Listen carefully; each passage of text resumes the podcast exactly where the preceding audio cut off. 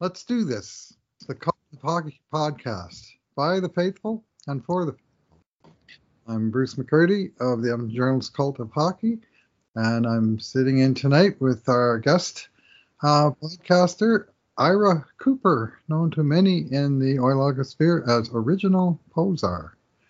Great choice of players to uh, name yourself after, Ira, and welcome to the Cult of Hockey podcast. Thanks for contributing. Oh, thanks, Bruce. Uh, great to be here. Th- thanks for asking me on. Yeah, we've got uh, tonight. David's out coaching. David Staples is out coaching. He's coaching his daughter's U18 team. He's the head coach, so that's going to going to uh, pinch into his schedule a little bit. The games are a little longer at that level too. So, uh, anyways, uh, uh Ira has most graciously agreed to help out, and we have an exciting, eventful game to discuss tonight. The Edmonton Oilers defeated barely the Anaheim Ducks by the very 1980s score of six to five, with the Oilers coming out on top on a winning goal scored into the empty net. uh, uh, one of those kind of games, wasn't it, Ira? Uh, it really was. But it's actually uh, what we talked about a lot in the offseason, wasn't it? Uh, a lot of chaos in the defensive zone, and hopefully they can outscore their mistakes, and and they they did barely. Yeah, they managed to do that tonight. The big boys came through with a few points, and uh, uh, it was uh, uh, some some good efforts a little further down the lineup as well, and also some not so good efforts down the lineup, and we're going to talk about both of those things.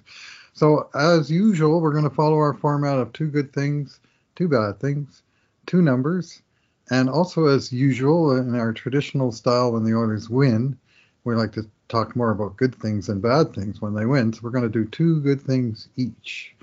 So we should probably call it four good things, two bad things, because the Oilers are going to win all 82 games this year. Is my take at this point. I mean, they can't well, lose. Small sample sizes turn big sample sizes, right? Yeah, I mean, obviously they got they got this winning stuff all figured out now, right? anyway, so let's uh, let's turn it over to our guest uh, Ira for the first good thing. What do you got? Uh, what do you got on tap? I'm gonna go with uh, bludgeoning fan favorite uh, Evan uh, Bouchard. Um, for me, mm-hmm. Bouch was uh, the first star of the game. I'm not sure if he was uh, officially the first star. It's kind of tough when you know McDavid has three points and uh, Drai has four, but mm-hmm. Evan Bouchard is quickly right in front of our eyes, turning into that player that uh, we thought we were drafting uh, 10th overall a few years ago um, that that many think actually probably could have done what he's doing now uh, uh, last year. Um, but that's probably a, a, conversation for another night. Um, mm-hmm. He, um, you know, people always, well, I shouldn't say people always. For a while, one of the biggest criticisms of Bouchard is was firstly his skating, but generally his you know defensive acumen. And for me, and watching him play, and I watch a lot of him in Bakersfield, he's just such a smart hockey player, and he's and he's a big guy and with lots of length, and you put that size with that brain that you just mm-hmm. figure that you know he's gonna figure out how to play in the defensive zone. He's gonna you know he's gonna make might make a mistake, but he'll only make it once um, and uh, he'll figure out defensive positioning and angles and all that type of stuff. And it's happening, and it's happening quick. He's been playing on the first PK all all year long, and he did it again tonight. And tonight, as we saw through the game, uh, he started to gain the trust of his coach even more as after, or actually at the very end of the second period, um, not to bash Tyson Barrie like we often We've been uh, doing.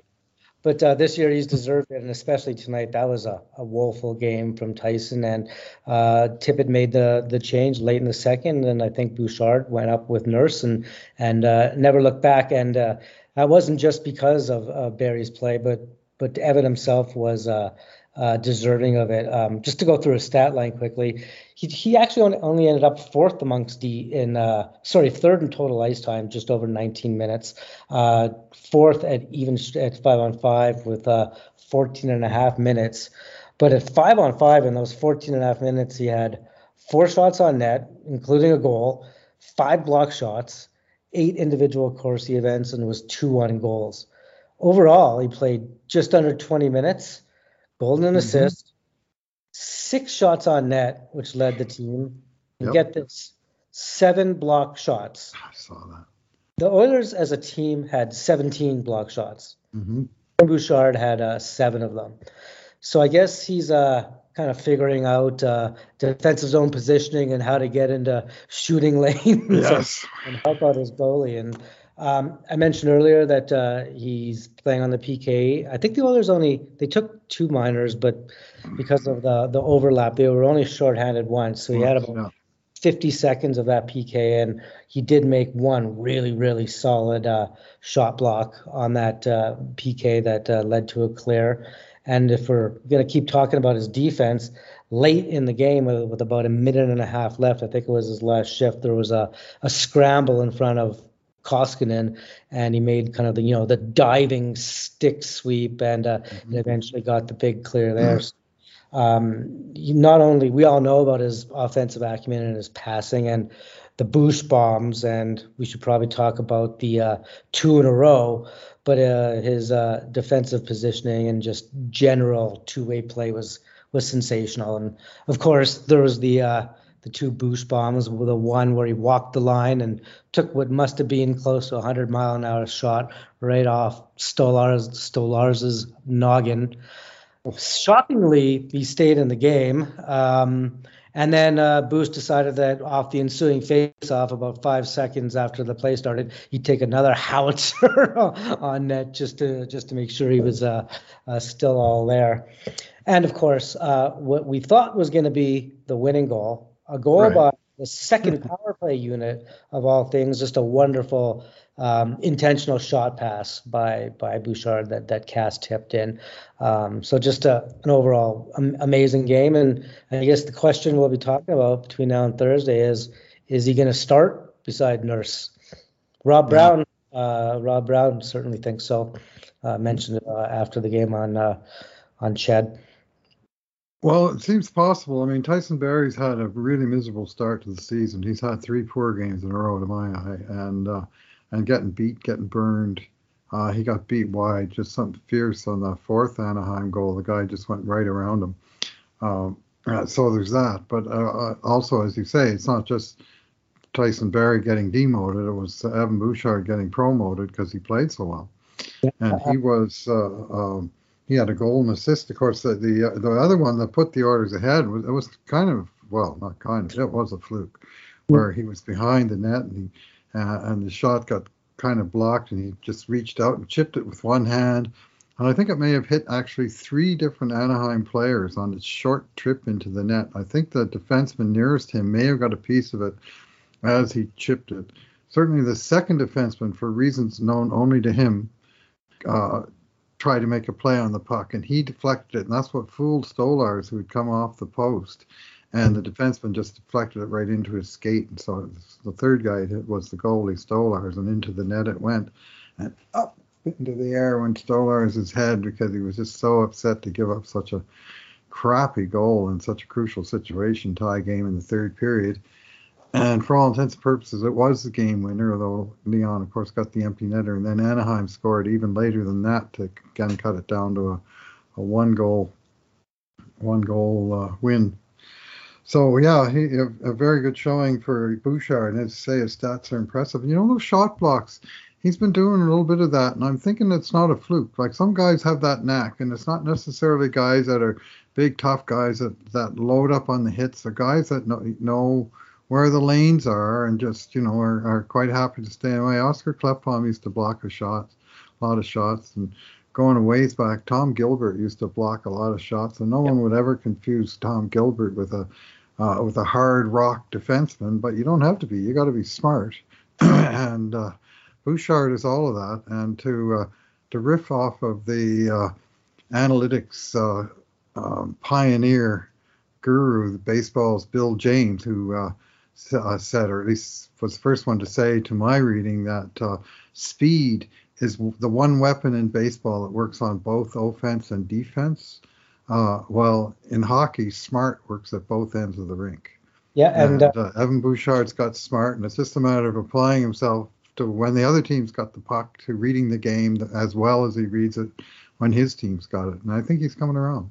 Yeah, and and I think you nailed it there. You know, I think I don't think it's a coincidence that one of his best skills is getting the puck through from the offensive blue line. And on the other side, he's starting to develop a knack for you know getting in those lanes. It's it's it's it's, it's his big brain. Right on. So, well, for my first good thing, I'm going to go with the uh, play of Edmonton Oilers' third line, uh, which included uh, two goals from first star Zach Kassian, who was announced in the building as first star, and you're, you're wondering about uh, Bouchard. On the radio, it sounded like they might have given him a star, but in the building, it was Kassian, uh, Sam Steel, Sherwood Park native Sam Steel, who scored a brace for Anaheim, and Leon Draisaitl also scored two and two assists measly third star for for Leon with that uh, four point effort. But I thought Edmonton's third line was a big difference maker tonight, and they they got those goals and they got them on merit. They played well. In fact, Kassian's second goal was the rarest of the rare. Oilers' second unit connecting for a power play goal, which I think they had five in the last two years, if my memory is correct. I, I think that's I think right. they had I think they had 99 power play goals in the last two years, and Leon uh, had been on the ice for 94 of them. yeah, and you, if got a feel David wasn't because he was injured a few times. Uh, yeah, that's right. Yeah, Leon Leon's kind of my benchmark for the first power play unit. When he's out there, that's the first unit. And when he goes off, usually McDavid goes off too, right? So anyway, that third line, you know, who really grabbed my eye tonight? Warren Foegele. Yep. And I thought he was excellent. And uh, full disclosure, I attended this game. I was uh, I was sitting high in the uh, end zone, uh, behind the goal in which Edmonton scored all six of their goals. Thank you, Oilers. That was kind. And and they uh, Foegele, though he was he was all over the place and in a good way. Like he was he was checking hard. He was energetic, and he had you know he had a pretty pretty decent showing. Like he he played 14 minutes for the first time, even though it was only one penalty kill, he was a part of the unit. They they threw out the third pair yeah. of Foegele with Devin Shore, who was playing his first game of the season. And up till then, we'd had two just two pairs of killing, penalty killing forwards, and tonight they used three in that one thing, and he looked perfectly good there. But they had uh, you want to talk about uh, dominating on uh, on shots when Foegele was on the ice. Uh, the Oilers outshot the uh, uh, the Ducks 11 to 3. Mm-hmm. 10, 10 to 3 for Derek Ryan, 9 to 3 for Kassian, but you know, same difference. They were all out there for and scoring chances. When Foegele was on the ice, 12 for Edmonton, 4 for uh, for Anaheim, and 6 to 1 in the high danger chances, which are at the Cult of Hockey, our equivalent is grade A chances. And uh, of course, Natural Stat Trick that provides these automated uh, metrics, they do it a little bit different. Many of the of the chances overlap, but they don't all. Uh, but usually, if a player dominates in in scoring chances on the one, he's apt to do so on the other as well. Anyway, uh, Foegele caught my eye specifically of that third line, uh, but obviously Zach Kassian had a pretty good game with two goals and five hits and you know they helped turn the game in Edmonton's uh, uh, favor when um, uh, Uh, when they were on the ice, and uh, uh, that was that was a huge part of the win. Yeah, and I think that's the the second game now where that. that line scored a big five on five goal. Derek Ryan had had a big goal mm-hmm. the other Yep. And this one, that goal was actually, it was kind of a, um, I don't think Ryan was on the ice. It was actually Nuge. It was kind of a, a hybrid second to third line it goal. A, it was a line change. And that one plus, I'll talk about it in a little bit, uh, did very little to save Nuge's stat line tonight because uh, we'll talk about the second line in a bit, but that third line and, you know, Warren Foegele, and, and he is good. He's just so, he's, he's big and he's strong and, and he takes – um, good angles to the puck. I don't know how great he is with the puck on a stick. I've seen him mm-hmm. try a few plays, but he doesn't yeah. have the puck on a stick. And and if we're going to talk about the line, uh, you know, if this is what we're going to get from Zach Kassian the last two or three games, bring it on. Then bring it on because he is. You still see it. He still makes at least one or two weak plays in the defensive zone, generally yeah, on the boards. Uh, generally, it seems like it's an it's an effort thing, but that's just going to happen. Um, last year, he was doing that and he wasn't bringing anything in any other zone. He went something. I think I got this stat from you. It was like 12 games with like one shot attempt last year or something. Oh, yeah, he had yeah he's a, he's he's engaged. He's making plays in the offensive zone, and and he's contributing. And that that entire line, um, you know, is, is you know that's a third line that's gonna create energy, keep energy, chip in the odd goal, make the few odd defensive mistakes, but generally pretty good. Mm-hmm. It's been years. yeah, yeah, I'll say. Yeah, he co-led the Oilers with three shots on net tonight, and, and last year was the same. Many times he had none, mm-hmm. and many times he had no, not even a shot attempt in the game. Like he he was, and he, you know, I mean, tonight he scored as many goals tonight as he scored all season. Yeah. Last year, two goals. So well, welcome, welcome back to the score sheet, Zach. More, please. This is uh, uh, this is uh, um, what he's capable of doing, and honestly, what fans expect from him. And when he does contribute, I can tell you he's one popular player in that building. He was getting some big cheers in tonight's game, and when they interviewed him post game and stuff, it was uh, it was good to see because he's a guy clearly after last season uh, really needed a boost.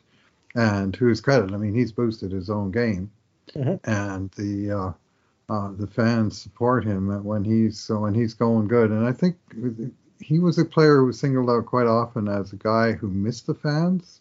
Mm-hmm. And if what we've seen so far is any indication, he's happy they're back. And I'm pretty sure the fans are happy he's back because yeah, he's uh, he's stood up in a big way and and uh, uh, chipped in these last two wins in particular. And and to his credit, we we kind of maybe saw a bit of it in the playoffs mm-hmm.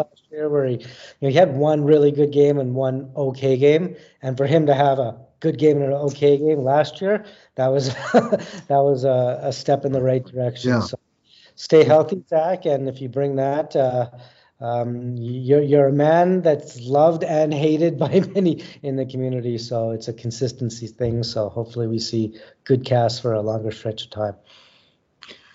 What do you got for a second good thing? Uh, if you can believe it, um, the Oiler or Logosphere might not agree with me, but I'm going to say Dave Tippett. The man mm-hmm. takes enough criticism for pretty much every decision that he makes, even before it's uh, gone good or gone bad. That uh, um, I thought tonight uh, he did a few things um, that that really helped uh, lead to the win. Um, I'll preface this by saying that I am one of those guys, understanding how dynamic Leon and McDavid can be and generally are together. That I generally am against starting them together for games, mainly because it takes away the the putting them together as a coaching strategy in game. I find that you know if they're playing on separate lines and things aren't going well, or just even if they are going okay and it's after a penalty kill or a TV timeout or an icing, you, know, you put them together, they're they almost are extremely dynamic for a couple shifts. So um, when he doesn't have the option of putting them together what does he do when you know thing when the team's flat or the team um, uh, needs a change of momentum and i wouldn't say that they were flat tonight. They certainly had their issues uh, especially in the defensive zone. It was it was a back and forth game. So it wasn't like he needed to you know create a, an energy boost or anything like that. But you know after that second period i think the oilers had 17 shots but that was a terrible period. They they giving the puck away. They were running around. They were going walkabout and and then puck chasing and leaving the high danger area. Um, but there was two particular areas of the game that I thought were quite poor, and we're going to talk about one of them in a bit. But it was the second line was terrible, and Tyson Barrie was terrible. And at the end of the second period, um, he made two changes. Um, well, we made one change at the end of the second where he moved he took Tyson Barrie, moved him down to the third pair, and promoted um, uh, Evan Bouchard. And then for the third period, he took uh, Kailer Yamamoto off the, the second line and switched him up with Brendan Perlini. Um, and there were just two little changes where I, he identified two areas where the team was really struggling and decided mm-hmm. to make a change. And we saw, like, the third period was just generally a much better period, even though there was still some chaos. And that second line still wasn't great, but they were a lot better than they were in the first two. And I'll talk about those numbers uh, uh, in a little bit. They were at least playable in, in the third period. So I thought that uh, coaching change with uh, the deployment um, was quite good. Um, the other thing that he did was he actually used the second power play, um, and he was rewarded with the scoring what that massive, I believe, was it the tying goal? Four four goal, yeah. Yeah, it was the four four goal, and it was um, you know, various like Bouchard had made a couple nice plays on on the PP even before the shot pass, and Kassian in front, and even Turris I may think made the zone entry, and uh, Kassian and Puljujarvi being kind of the the double net front presence, which is oh, a bit rare. But e- even before that PP two goal, they had a, a power play shift. They started a power play, I believe, earlier yes. in the game, and they didn't score, but they actually had 40 seconds of solid offensive zone possession. And Turris took a penalty. And then Turris took the penalty, but he made a couple decent plays. Yeah, no, it was a decent look, and that that was a that was a good call. In that the first unit had just played a ton of power play time because there was a bunch of penalties in a row that got called there, and then there was a four on four, and Leon and Connor probably played four of the first five minutes, and so uh, Tippett's thinking was use the second unit for the first 30 or 40 seconds and then get the boys back out there with a little bit of air in their lungs. And of course, that didn't happen because of the, the penalty, but but they uh, it was it was a good decision. Right, and, and what normally probably might have happened last year is either he'd put the first unit out tired, or maybe he'd use the the timeout if he remembered that he that he had one to to rest them, and that was the other thing Tippett did today was prove to everybody that he does know that there is one timeout available, and he used it at an interesting time for kind of a defensive rest. Yes. Uh, he wanted the right guys out there for that that that late draw, and they were rewarded. McDavid was fresh. He made a great defensive play and yep. up to who uh, who sent Leon in for the for the easy uh, what we thought was uh, insurance goal, but turned out to be the game winner. So overall, um, you know, even though I don't necessarily agree with the the uh, you know load up nuclear option to start mm-hmm. games, um, and frankly, that line I think they were two two goals tonight, but they're they're they're who they are, so they're gonna have dynamic moments and dynamic shifts. But through three games, I don't think they're you know as dynamic as they can be. Um, and uh, given how poor the second line was today, and that we're going on the road, um, I'm not entirely sure that uh, he won't make a bigger change. Although it's kind of tough. You know, what is it? Nine points for McDavid, eight points for Drai, something along those lines, and six for Jesse through three games. Much on the power play, but but still, it's uh, oh. they're getting their they're getting their points. Mm-hmm. Yeah, well, I like to see the boys together because they've got. Um, uh, I got both of them in my keeper league. David Andrei in I got McDavid and Draisaitl in the keeper league that I won last year. I just, just, yeah, yeah. so that's uh, uh, I, I enjoy seeing them together because so often you see scoring play where both guys get a point at the same time. So, uh, um, so from a selfish standpoint, I, I never minded too much when they put them together. But from a team perspective, I, I'm of the I'm I'm basically in your camp that I would prefer to start with them separate and keep my options open because the op you never seem to see this option that the Oilers are you know they're they're playing together and the Oilers have built up a three or say four one lead like in Winnipeg say where okay, now we've got the lead. Now we'll split them up so we can defend the lead with two strong centers, and that that has never been part of the equation for any coach. Once they're together, they stay together. So for that reason, I prefer they start apart. No, I'm sure we'll see plenty of both this year, as we have for the last five years. Uh, it's been 40 to 60 percent of their time is together, and the other 60 to 40 percent is apart. Basically, it's been the formula for three different coaches over five seasons. So it's a it's a thing. 60 percent include power play, or is that just five? No, that's just that's five on five time only. Yeah. So well. a power play, they're always together. So. Yeah. And overtime, they're most often together. So good thing and my bad thing are both kind of related, so I'm just going to bring them both up at once and leave your bad thing for next. But uh, they they both have to do with goaltending. Um, my second good thing is Mikko Koskinen, who came in uh, at the middle TV timeout of the second period to, to finish up the game. Uh, it was a little bit of a surprise. They never announced it in the building, but I was sitting behind that net and I noticed right away it was Mikko that came out. And I was looking, scanning the bench for Smith for the rest of the game. Never saw him again. So I thought, no, he's hurt. And that's my bad thing, of course, is Mike Smith had a tough game mm-hmm. and he got hurt. And I don't know when in the game he got hurt that, uh, you know, a couple of those goals that he was kind of sluggish on to me, covering the short side on the 3 3 goal. And then the guy just beat him clean across the front of the net, Sam Steel, on the 4 3 goal. And then he pulled himself out at the next TV timeout. And so somewhere in there, he tweaked something. The good news is in the post game Tippett says, we're calling it day to day and we'll know more tomorrow. But he tweaked something and he didn't want to make it worse, so out he came. So who knows how long he did stay in the game, making it worse, but he did pull himself out. And when he did, Mikko Koskinen came in and he was terrific. I thought he was he was really good, and he faced 21 shots, and only the 21st shot did he have a two-goal lead that he could afford to let it in, and he did. Yeah. but he stopped 20 in a row with the Oilers either down by one, tied, or up by one, uh, and uh, a number of fine saves, terrific toe save with just over a minute on the clock with the six on five, and and uh, uh, a, a, rebound shot, and the guy looked like he stuck it inside, just inside the far post. It was labeled, and Koskinen stretched with his six foot seven worth of stretch, and uh, and uh, got a skate on it to kick that one out. Uh, a few strong saves, but I just thought he was he was composed. He was tracking the puck well. He wasn't giving out greasy rebounds, and he looked uh, mostly solid.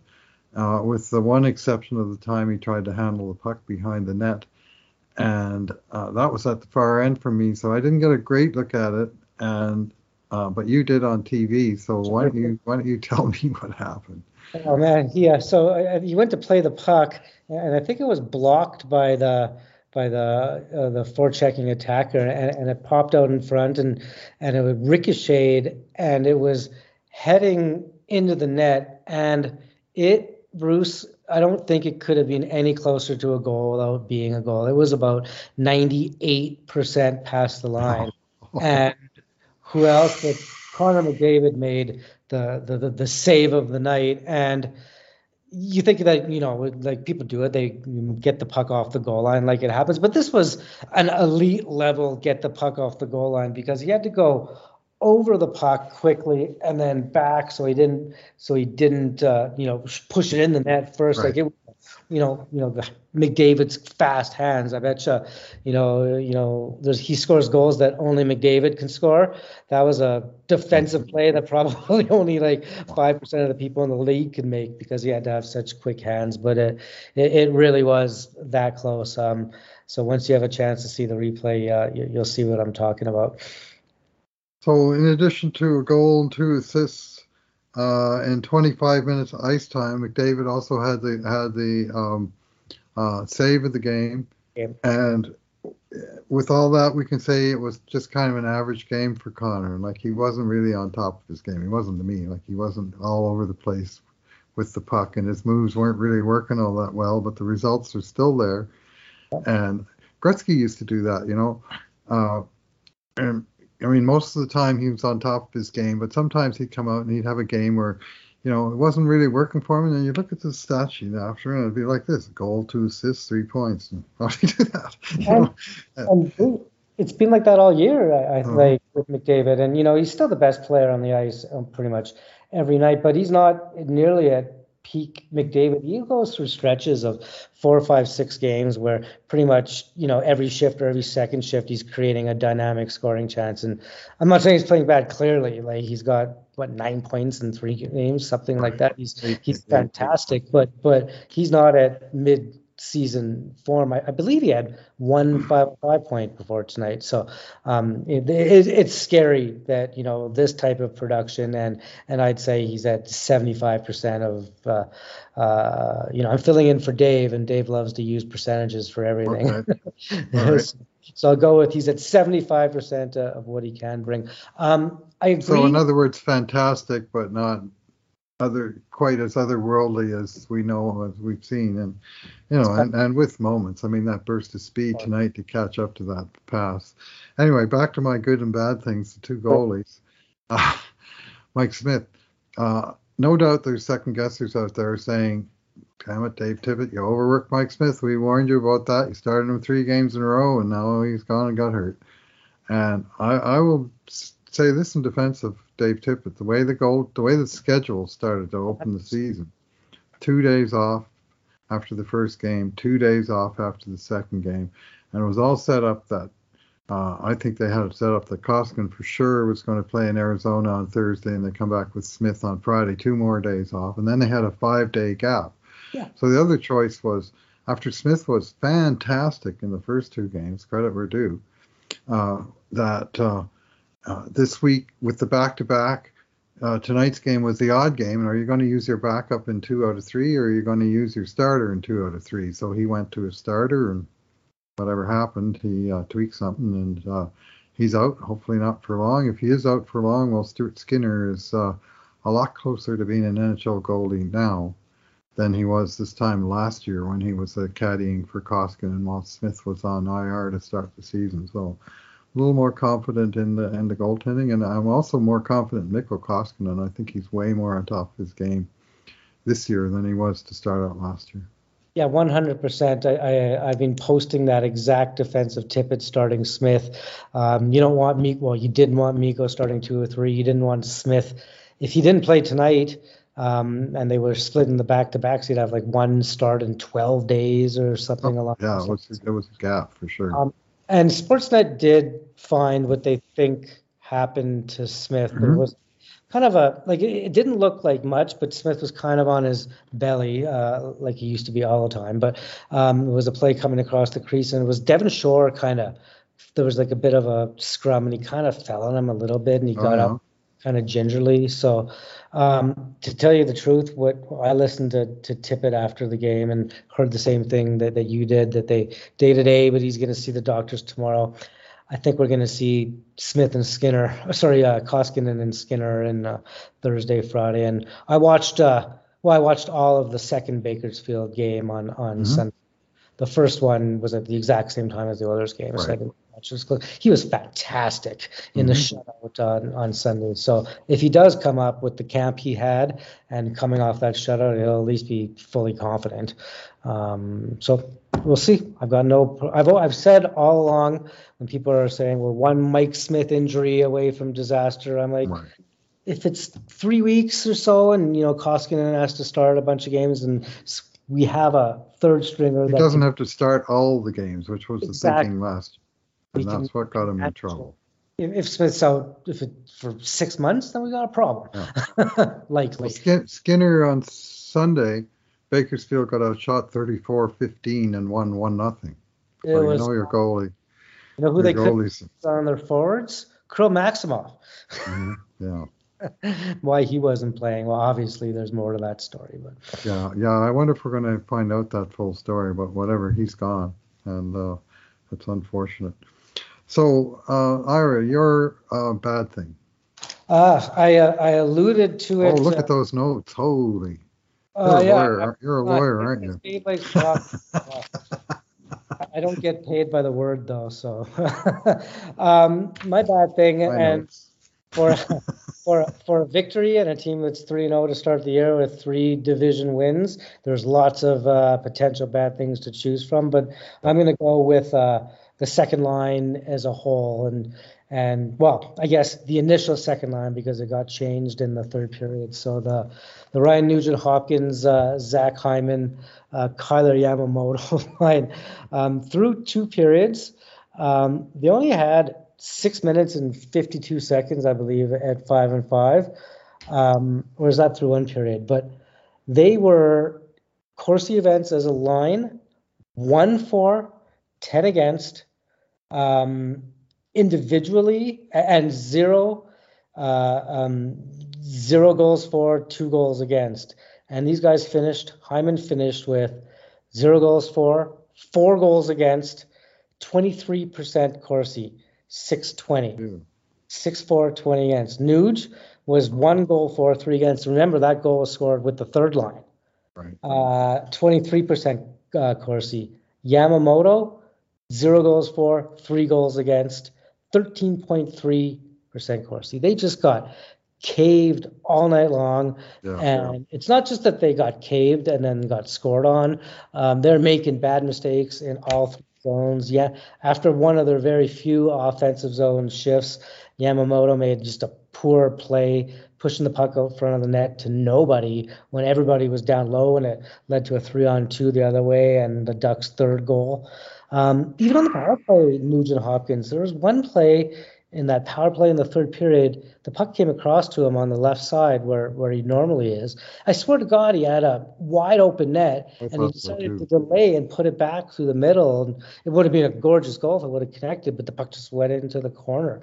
So just overall, as a line, they became so unplayable um, that the Tippett had to switch it up, put Yamamoto, who was frankly no worse than Hyman or Nuge, in my opinion, at, at evens, but but he's kind of the you know the the scapegoat of the team this year so far, um, and put up Perlini and that line of Perlini, Nuge, and Hyman, they weren't great in the third period, but um, they didn't get scored against, and I think it was a four or five Corsi event, so they they didn't Yeah. get caved. So um, uh, the, whatever that coaching move by Tippett at least made the line playable, so that they were able to play out the line. So um, I don't think that line is like Nuge had the even strength point tonight, but it was really on a line change when he was still out there with the third line.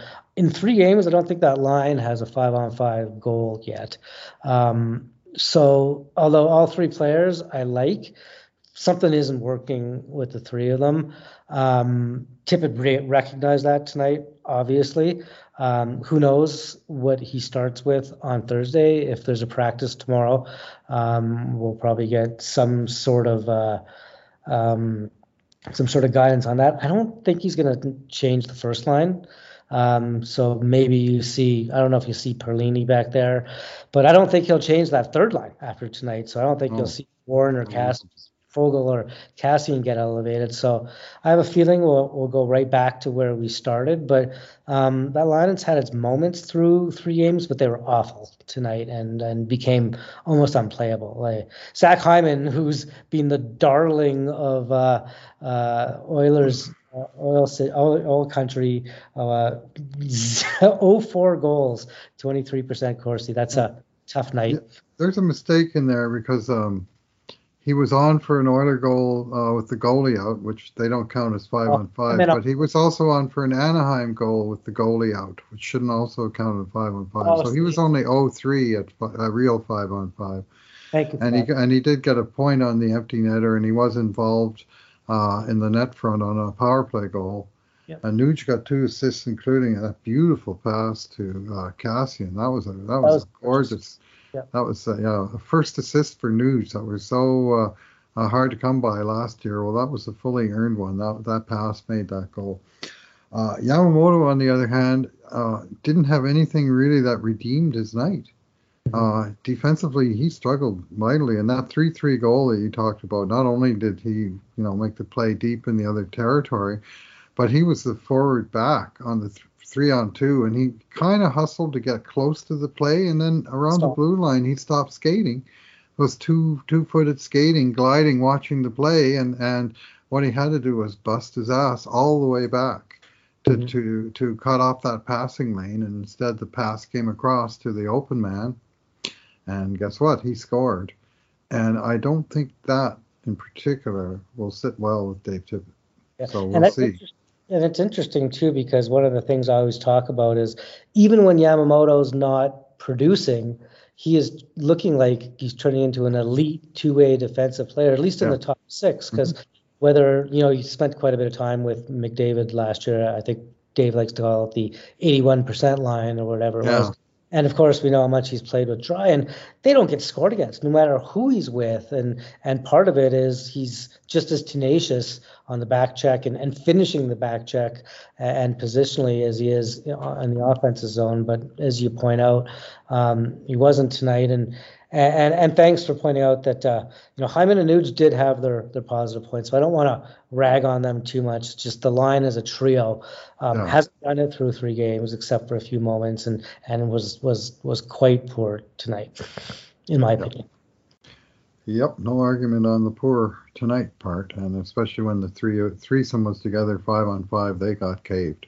The the, the right sum, across the board, shot attempts, shots, scoring chances, high danger chances, goals. They got clobbered. The sum so. the sum of their parts was was less than the parts themselves individually. so uh, carrying on, let's let's move on to numbers, and uh, uh, you go first this time. Oh. Uh, lots of numbers to, to come up with again, but uh, I'm going to go with the number eight. And that represents the number of periods that it took for two burning questions uh, in oil country to be answered. Uh, the first one is how long until Yamamoto's moved off the second line? And how long until Evan Bouchard is moved up the lineup um, into, if not the top four tonight, the, the top pairing. Uh, I think lots thought that Bouch might be there by Christmas. Uh, it took eight periods. Um, and you know, even before tonight, there was the the odd time uh, in defensive situations, mainly um, where uh, Tip or or Playfair uh, moved uh, Bouchard up, but but he was up there at the end of the second period, um, eight periods into the season for the entire rest of the game um, and was just as dynamic and, and good in both ends of the ice in the third period as he was uh, down below. And uh, Yamamoto, uh, as we just talked about, uh, uh, moved off for Perlini, um, you know, right after eight periods for the third period tonight. So um, I have a feeling we'll see Yamamoto back there uh, on Thursday, unless they're going to put Tyler Benson in the lineup and make uh, a bigger shuffle somehow. I just don't see them breaking up the third line or the first line, and um, I'm not sure Tip's willing to move Perlini up there full time yet, but uh, um, but we'll see. So those two questions have at least been uh, answered in the short term. So my number is eight, eight periods. Okay, eight's also the number of points each for McDavid and Draisaitl through hmm. three games with both guys. I think most fans would say they're not on top of their games. Yeah. Eight eight points each in three games. That's a that's a pretty decent platform to build off of for uh, another fantastic season for the NHL's top two scorers in each of the last two seasons. So mm-hmm. we'll see how that goes. Okay, my number. I'm going to also segue to Leon Draisaitl, his line of numbers tonight. I mean, we'll start with his box cars: two goals, two assists, four points, plus two. 25 minutes and 49 seconds of ice time. Uh, three shots, uh, six shot attempts to uh, lead all forwards. Uh, three giveaways, and that's a, that's a negative. He, he had one giveaway on. He made tried to make a hard backhand pass to break out of the zone that got picked off at the blue line after the Oilers had spent too much time in their own end, and I bet you Dave Tippett will be all over him for that. It was one of those, it's you know all or nothing, and this one was nothing pretty quick. 20 face-off wins to nine losses. 20 out of 29 for 69%. The Oilers took 58 face-offs tonight. Leon took half of them and they were they got caved if I can recall. I think Derek Ryan was above, but other than that, they were awful. Leon uh, propped them up quite a bit. They were 16 and 17 without, and 20 and nine with Leon on the ice. So that that's a uh, for another night at the office kind of kind of night for Leon. I mean, that's some pretty staggering volume, including that ice time. McDavid similar, 25 minutes 42 seconds. And just one bo- bonus number that we can discuss briefly on our parting shot here 14,082 tonight's attendance at Rogers Place. And I was noticing the sort of the wide swaths of uh, empty seats in four or five sections of the uh, upper bowl where you know sometimes you see empties here and there and maybe it's people that didn't show up right or or the last few tickets that didn't get sold but when you see like rows yeah. of empty seats, those generally mean unsold. And, and I was kind of worried, or at least interested, to see what would happen tonight. This is kind of a linchpin game. I mean, you have the season opener against Vancouver, and what was there, 16,000 for that. and then Calgary Saturday night in hockey in Canada, 17.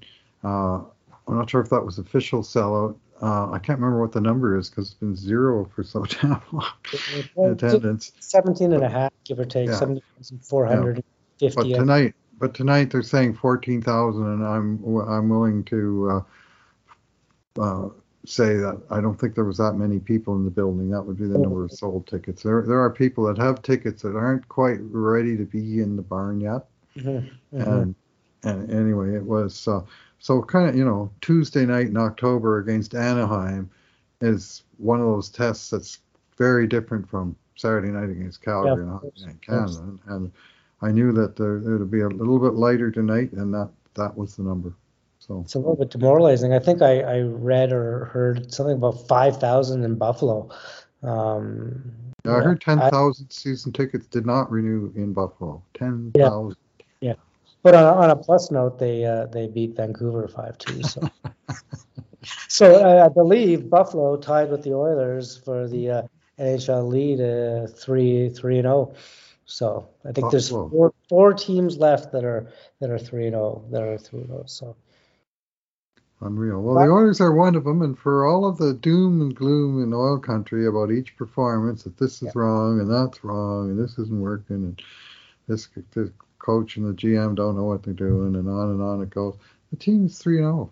You know, Yeah. I mean, I, I didn't love tonight's game as a fan, but I sure appreciated the comeback in the third period, and and, and we'll take the two points. Uh, as uh, Dave Tippett said in the post game, you know they're not all masterpieces, and as I want to, to say, some games you paint a Rembrandt, and other games you paint the bathroom.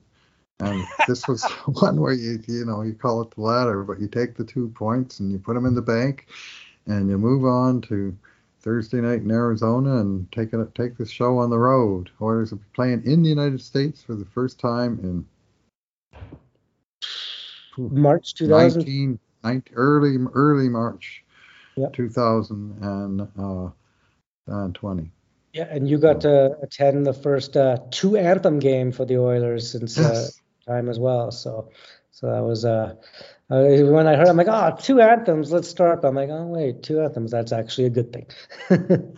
Well, it means that the league is starting to open wide again, and that's I mean the fact there's fans in the building at all, Yep. and generally well-behaved fans in the games I'm at. You know, people wearing their masks and doing their Mhm. thing in the places I've been sitting, which is two very different parts of the building in in two games so far. So, and you know, you're a lot if you're consuming food and drink, and of course some people are consuming especially drink for much of the game, but uh, they're otherwise people seem to be. Uh, uh, abiding by the rules and, and, and good. I mean, that's that's that's what the safety experts deem is the best way that this is going to work for us. For sure, and let's just hope that as the, the season goes on, the, there's good reason for people to feel more comfortable. If that is the reason that they're staying away, there's a, a multitude of reasons. And, you know, with a good team and hopefully getting past this fourth wave, and hopefully it's the last wave. and, uh, you know, back, you know, come the new year, it's uh, going to the stretch drive for a playoff run with a full building every night. All right. Well, let's let's leave it there, Ivor. With uh, my thanks again to you for uh, for filling in uh, for uh, David tonight and uh, giving us your uh, viewpoint from down there in Calgary. Is it Yep, yep, down in Calgary. Enemy Wow. territory. Oiler fan living in Calgary? That's uh, you got to be tough. Gotta be Uh, tough. There's, there's quite a few of us here for sure.